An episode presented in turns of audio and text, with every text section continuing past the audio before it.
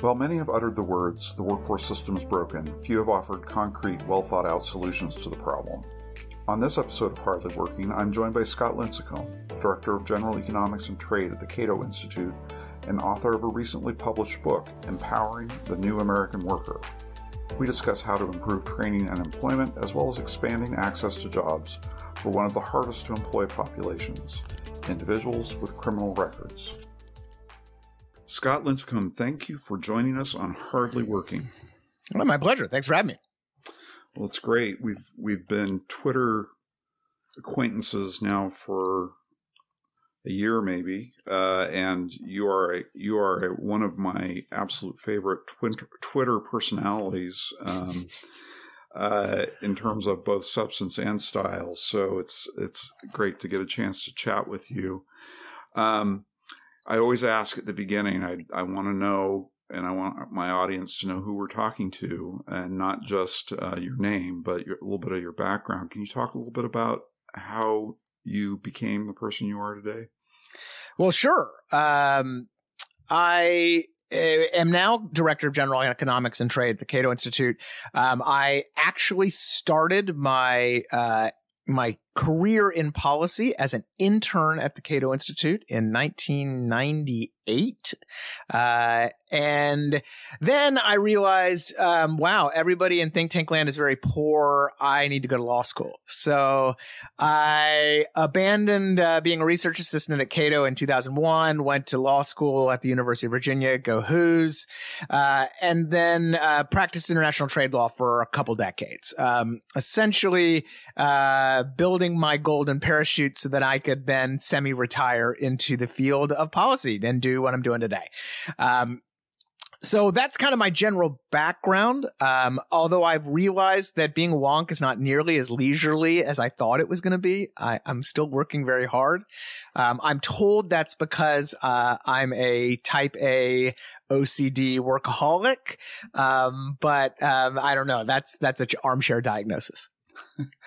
um, so, uh, libertarian, you, you, know, you're at Cato uh, Libertarian Institute. Mm-hmm. You have a senior position, yeah, which means that you have to be a true believer in uh, libertarianism. Yeah, and libertarians are.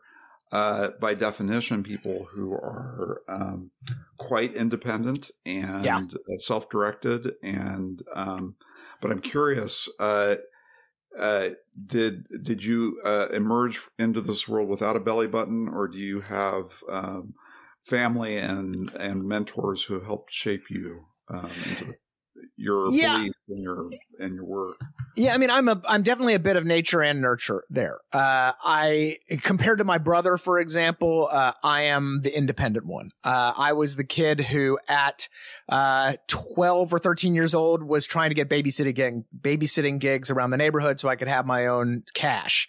Uh, I started working when I the minute I turned 15, which Texas allowed back then, uh, because I I wanted to be I wanted my own money and so I could do what I wanted. Um, and then worked basically every year the rest of my life. Um, and that being trying to be independent. Um, I uh, paid my way through law school and most of college. Parents helped a little bit, um, and really I've just always had that independent streak uh, in me. Um, but uh, there's also a lot of nurture along the way. Um, my parents are both transplants uh, into Texas, but they have embraced the Texas ethos entirely and very much raised me uh, to fend for myself. Um, whether it was you know doing laundry before I could basically reach the uh, laundry knobs, um, or uh, doing chores around the house, or or whatever it is. Uh, my parents were always big into that as well.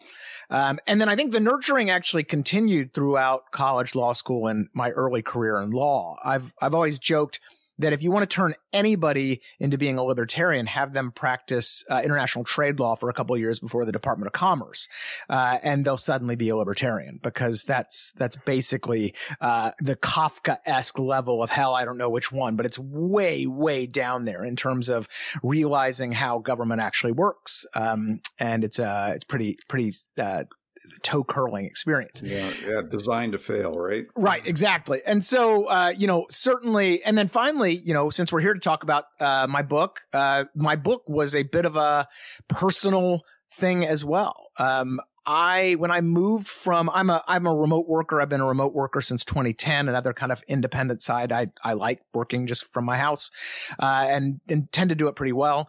Um, but moving from Washington D.C. to Raleigh, North Carolina, where I now live, um, having to uh, navigate the North Carolina bar rules, even though I was practicing international trade law for a New York-based firm and multinational clients, um, having to deal with all the housing stuff and the small business stuff and the remote work taxation stuff and on and on and on, I realized that um, there are a million little things that stand in the way of American workers like me or those that weren't blessed to have the backing of a multinational law firm bankrolling that type of stuff.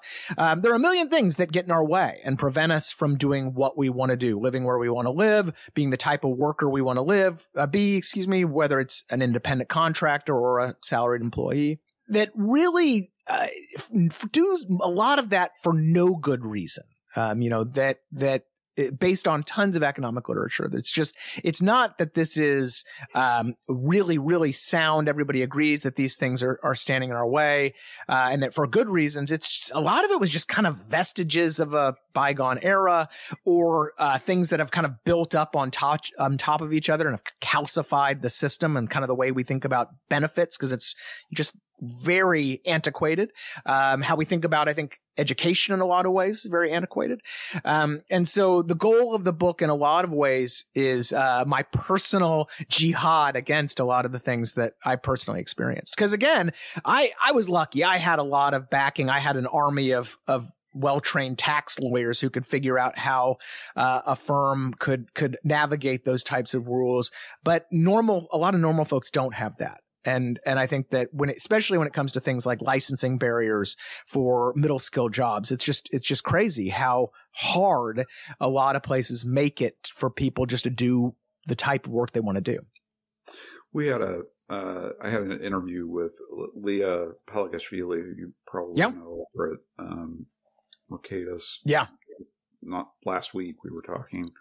Um, and um, we so we were in some of these themes about you know the rigidities of the system and the alternatives. You know, there are, it's not like we don't have good alternatives. So, what's your diagnosis? Why is it so difficult to do what is obviously appears obviously the right thing to do in order uh, to foster the kind of flexibility that you're talking about? Yeah, I mean, I think some of it is just good old fashioned bureaucratic inertia, right? That it's tough to turn around the battleship. Um, so, you know, thinking about remote work and remote work taxation issues, for example, um, it's not that the the the way that we tax workers um, it's not that it's intentionally designed to keep them in a certain place or in a certain job but that tends to be the end result or it tends to just simply discourage remote work. Now why? Well the association of cpas wrote a, a letter to the treasury department basically just saying because your rules are based on how people worked in 19 the 1980s and you need to just update the rules and just give us we don't care what you decide but you need to update the guidance on things like how to tax fringe benefits or commuting expenses and all this type of stuff right um, and I think so. I think uh, in in a lot of areas, uh, it's it's just it takes a while for stuff to change. Um, bureaucrats and politicians are risk averse, and it it's you know, we're it's going to just take a while. Um, yeah. However, I mean, some of it's yeah. just vested interest too, right? I mean, well, that's what I was about to say. I, oh, so okay. the, I was, I sorry, I was that was you, you just ruined my transition. Uh, no, that was say because there's a there's a less there's a less benign part of this, and that is like you said, there's vested interests. You know, um, I think th- one of the themes throughout my book is that um, there's a lot of protectionism. And I don't mean international trade protectionism. I just mean protectionism baked into the current system, whether it is occupational licensing or housing regulation and NIMBYism or uh, buy American rules tied up in our infrastructure projects. Um, and you can go down the child, certain childcare, uh, regulations, which are also baked into licensing. Um, you, can go down the list and in case after case after case, there's somebody on the other side who's deriving some sort of uh, rent from the current system. And even though I think you can get a a wide range of folks on the left, right, and center to agree that the current system is messed up, particularly on things like housing and licensing, and I think criminal justice as well. Very hard uh, to break the logjam given the classic, you know, concentrated benefits and diffuse costs of, of public choice theory and the rest. It's just really, it's really hard to kind of break through that. Um, so I, I, I I wish I had a an easy answer for how to break it, but you know that's what we've been struggling with for for basically ever in in policy reform. Yeah, the the rents are too damn high. Yeah, um, uh, and really hard to get people to give up uh, that security on the promise that hey, you you might actually be able to do better. Yeah, uh, if if you if you were willing to give up a little bit of security. Yeah, and I think that's another thing. There's certainly a psychological element to a lot of this. I mean, I have I do not for a second um would I not for a second would I claim that the if if all the reforms in this book were and were undertaken that everybody would have a cushier uh, more secure existence. I mean, in fact, in a lot of ways, it is uh, it creating um, I wouldn't say insecurity, but it's a different, a different approach to the system. Because it's one that, that embraces labor market fluidity, that understands that, hey, your ability to switch a job is just as important as your keeping your current job, for your lifetime earnings, for your ability to have a productive and meaningful career. And so, yeah, you know, you actually to to achieve that, you have to give up a little bit of the protection on the front end so you can you can win on the back end. That's a very hard argument to sell. I mean, that's one of the reasons why trade protectionism remains so seductive, right? People fear change. They they are they worry about disruption and it's hard to just say no no you need to you need to jump. Um, so i i fully understand you know the kind of psychological barrier to a lot of this too. Yeah i mean and it's it's not like it's new right? I mean this mm-hmm. is adam smith had the same observation that we're much more ex- eh, we're we're far more focused on what we might lose than what we could gain right. um, out of uh, any any situation. So as you pointed as you alluded to here this is uh, you have not written this entire book. Right. You are the editor of this book. Yeah. Uh, you have your own contribution to it certainly. Um, but i'm curious um, when you think about the whole the the body of the whole book mm-hmm. what are the um, issues uh, that you think are the most uh, you know, the kind of the end of it, maybe the individual essays or the observations yeah. within those essays that are the most important things that people should know.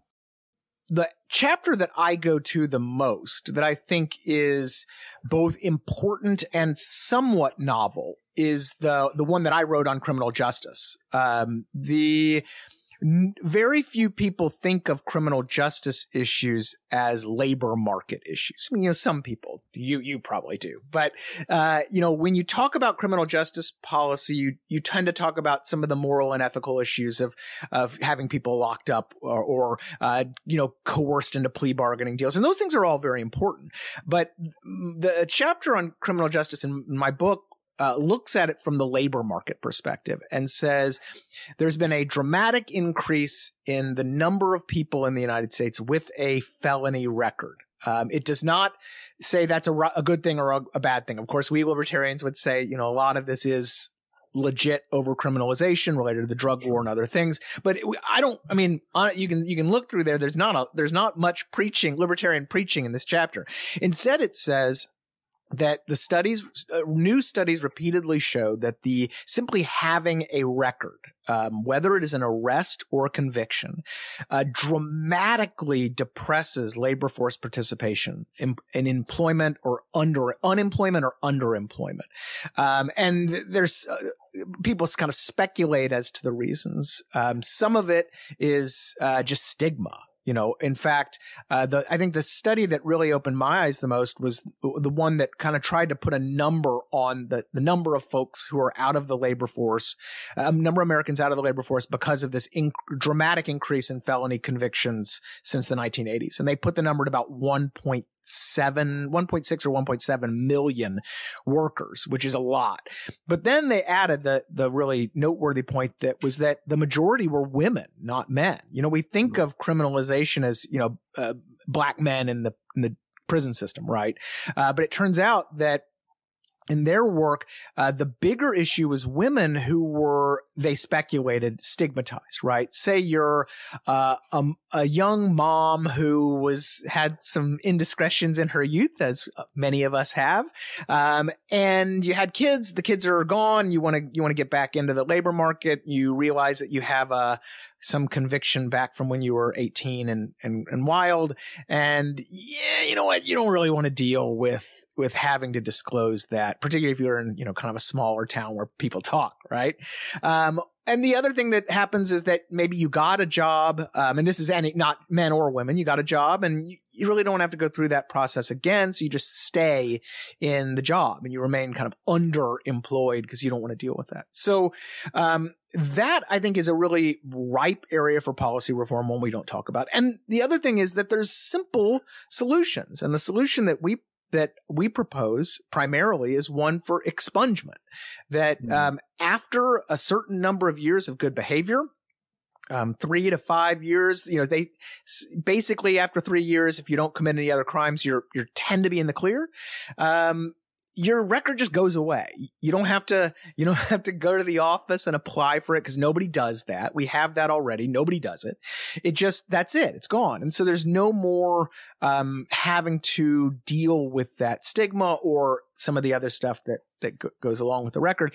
Uh, and again, the initial research out there shows that that has a pretty, pretty substantial improvement in not just, of course, labor market improvements, but in recidivism. So people get jobs, they stay out of trouble, um, in mobility. Uh, so all these kind of good knock on effects as well. So I think that one's one where I'm, I think there's, there's not as much written and I hope that people will, will pay attention to it. Yeah. I mean, it's extraordinary, um, that you, you know, you're pointing out that, uh, that this is a problem that especially affects women, which the reason that's extraordinary is that there are far, far fewer women, right, in who have been convicted of crimes and gone away to prison. That it's just a much less common thing for women. So to say that on that smaller population we have a bigger problem, uh, that is a yeah. really critical uh, insight. And I totally agree with you. The data is absolutely clear on this. I mean, it's usually in the first few months. If people are going to reoffend, uh, it's usually in the first weeks or months right. of their of their release, and that you know, it, and, and once you've been out for a little while, you know, a lot of people learn the lesson, right? They they they actually do. Only about half. You know, we used to say two thirds were going back to prison, but the more recent data says it's really about half um, of people. So that's still a lot. That's still yeah. too many. But n- not having to worry about half the people is a, is an important thing. Yeah, for sure. Um, and should it should reduce anxiety even about even without the expungement. People, should, the employers ought to be a little more willing. I think in this labor labor market, they yeah. probably are a little more willing. Yeah, one of the silver linings of this labor market, right, is that employers are willing to look past convictions a bit more. Um, but it really is um, when you when you think about it about the num the millions of Americans that have a criminal record and that we seem to be going out of our way in terms of not just expungement, but also in denying driver's licenses, in occupational licensing restrictions. We seem to be going out of our way to encourage people to commit crimes again. You know, like, yeah. like it's just, I obviously I don't think that's the intent. Um, but oh, I, let's let's dwell on that point for just a minute because this is a conversation that I have with your colleague Clark Neily, all the time. I, I, you know, my my view of it is that actually we're getting exactly the system that we want. Yeah.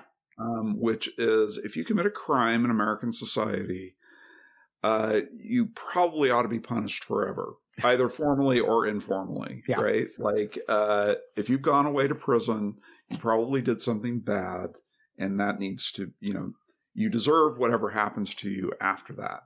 Yeah, Uh, and and I think that's a real that's a cultural problem uh, that gets reflected in policy, but it's a it, it it is you know this idea that people have paid their debt seems to be all lip service uh, uh, in this, and I, I I don't think it's an accident.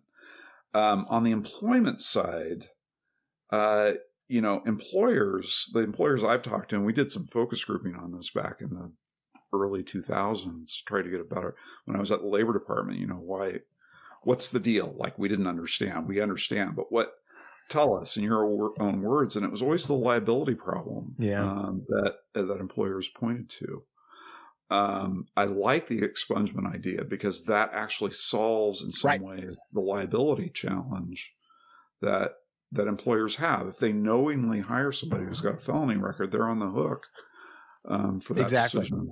Exactly. Um, yeah, and so I I think this seems to be a. I wish uh, you know there's a lot of bipartisanship on criminal justice, but it it doesn't seem to extend into this labor market stuff. And I'm hoping you know there's a, a little more attention to it going forward. Be, Yeah. it'd be it'd be great. Um, yeah, no, I, I I think it's a great idea. Um, needs to be pursued, and if, at least for the last twenty years, it's been one of those policy areas that hasn't been frozen. It's Yeah. been able. We've been able to make change um, because there's been something of a consensus to move forward on, with it. Um, I'm a little concerned that that might be breaking down, but Yeah, yeah. um, Um, okay, what else besides uh, Yeah. you? You pray you praised your own chapter here, but who No, else? and I really wouldn't pick a single chapter. I think it's more the chapters that that go together thematically. Um, and particularly when it comes to uh, the obvious ways we can save working families a lot of money. Um, you know, and that goes to uh, childcare. Uh, it goes to um, essential goods, uh, cl- food, clothing, shelter, um, and it goes to um, transportation and you know energy and so forth. So you know I think that's another area where when we talk about pro worker policy. Um, it's not only is it always big government stuff and protectionist stuff, um, but nobody ever thinks of working families as consumers, or they rarely do, right? And if they do think of working families as consumers, they just want to give them more money to consume stuff, right? Economic implications of subsidizing demand and keeping supply restricted, notwithstanding, right? It's like, Well, and and and completely on display right now. yeah, right. We're just going to cut Yeah. it's just a fight to cut people checks and and you know in the childcare space um i it it boggles the mind that we're just going to give we want to give everybody more money, but we're not going to fix any of the supply side restrictions. So what's going to happen, right? Well, we're just going to have higher prices. I mean, that's it's not difficult. Meanwhile, there's all this great research that shows that there are simple, common sense regulatory reforms related to staff to child ratios or home based businesses um, that would uh, reduce childcare costs by thousands of dollars. The very thousands of dollars we want to give parent, the federal government want to, or certain federal politicians want to give parents, right? And does this in a more egalitarian and market friendly way. Um, and we don't, we, we, we don't talk about that. And then of course, um, uh, trade has to come into this. We talk about, uh, we put idiotic import taxes on cheap children's shoes, on clothing, on food, on energy, on vehicles, and all this stuff. You know, this is more concentrated benefits and diffuse costs, right? The benefits to the protected few uh, workers, um, which if there even is an industry, we don't even have a shoe industry, but uh, they they they certainly are going to get concentrated benefits. But the death by a thousand cuts for American parents, you know, spending an extra hundred bucks a year on butter, spending an extra two hundred bucks a year on clothing and footwear, spending an extra five hundred dollars every few years on an automobile or whatever, all that adds up over time, and uh, and then. Uh, political class in Washington goes, parents can't get by on a single Mm-hmm. income. How did this happen? And and you know the libertarians and we're sitting in the corner going, well, duh. Yeah, we can tell you. We can tell you why, why that is. Yeah, I- exactly. uh, which reminds me, you've got, uh, and we're almost out of time here, but we you've got this extraordinary new Twitter uh, bracket championship Yeah. going on. I, th- I think we really have to talk about this. Okay, sure. Uh, so why don't you why don't you tell me about the, because it goes to this theme of uh, the the thousand cuts. Right, uh, right. That, that Yeah, American so- So um, we, I'm a, I'm a big sports fan and have always enjoyed uh, the NCAA tournament. Even though as a UVA fan, uh, it's a frequently tragic experience. Although 2019 was makes it all worth it. Um, but uh, you know, a lot of folks have over the years um, looked at the tournament as a time to have a elimination style or eliminate tournament tournament style elimination uh, bracket. I, so I, I have to interrupt and just point out that our producer Hunter Dixon is a graduate of Furman, and, oh, and- and- Hunter. yeah, that's and that's Dude. really quite sad. Uh, so Well, look, I anyway, all I- go ahead. Sorry. got a, a, a digression now we're I'm I'm I'm having palpitations. Uh, I had to watch that game in the middle of a meeting on Zoom, and my I I when it when that last second thing happened, you could actually I wish there was a video of it because you could you could actually you could do the old Simpsons move where they record and you can see my heart imploding there, uh, you know, in slow mo over and over. Um, anyway, so we we decided to have our own little tournament, um, and and to both entertain, um, but also to highlight where there how much protectionism actually is still in U.S. trade policy. And so we picked 32 of the worst U.S. trade policies, everything from stuff you might have heard of, like the Jones Act, to stuff you probably have never heard of, like free trade agreement rules of origin for automobiles. And we put them uh, in a head-to-head tournament and let the users uh, the vote. And uh, our tech wizards over at Cato actually created a standalone website that allows people to go in and vote in these rounds. We're now in the uh, we're in the sour 16 round, um, and uh, we're heading towards the championship in a couple couple weeks. Just you know, it takes just a couple minutes. You, you click through, not even a couple minutes, but but the but the real fun I think of this, uh, beyond just clicking around and doing these tournaments is that uh, for every policy you can click on it and get a single paragraph summary of what it's all about. And then you can click dig uh, click more and dig deeper into the research. Um, and i hopefully it not only uh, educates folks which is always you know it's what we're here for at cato and over at aei too um, but also really hits home just how silly this idea is that we live in this free market libertarian paradise where, uh, you know, uh, I guess Milton Friedman and Larry Summers got uh, together in Davos in the 90s and foist free trade upon the unwitting working class, uh, which is all just a bunch of nonsense. Um, we have a ton of this protectionism still in place. It's coming back a bit even now. Uh, and the goal is to, of course, highlight that as well, teach everybody a little bit and have a little fun while we're at it.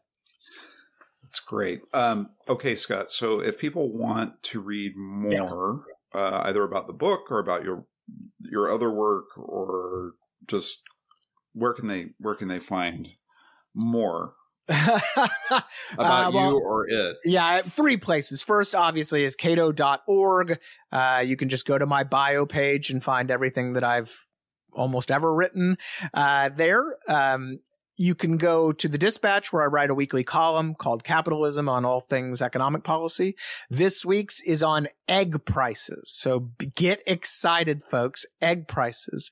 Uh, and then, uh, finally, of course, you can find me on Twitter, whether, where I'm either self promoting, um, like my new column in the Atlantic on the Jones Act, or, uh, talking about really random things like daylight savings time and, and nachos, both of which I have very strong feelings You're on. very passionate about. Very those. passionate. That's that's true, and I, I think hot sauce is another area Yeah. of your. Of Yeah, your for sure. Almost hot pepper season again. Very excited about it.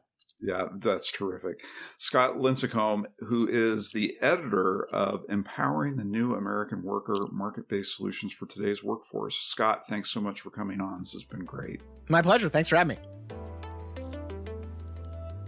Thank you for joining us on this episode of Hardly Working. I'm your host, Brent Orrell, and I hope you tune in next time to learn more about the state of workforce development in America. Be sure to like and subscribe to our podcast. Let us know at vocation at aei.org if there are any topics you'd like us to cover. As always, we hope you find the job that fits so well it feels like you're hardly working.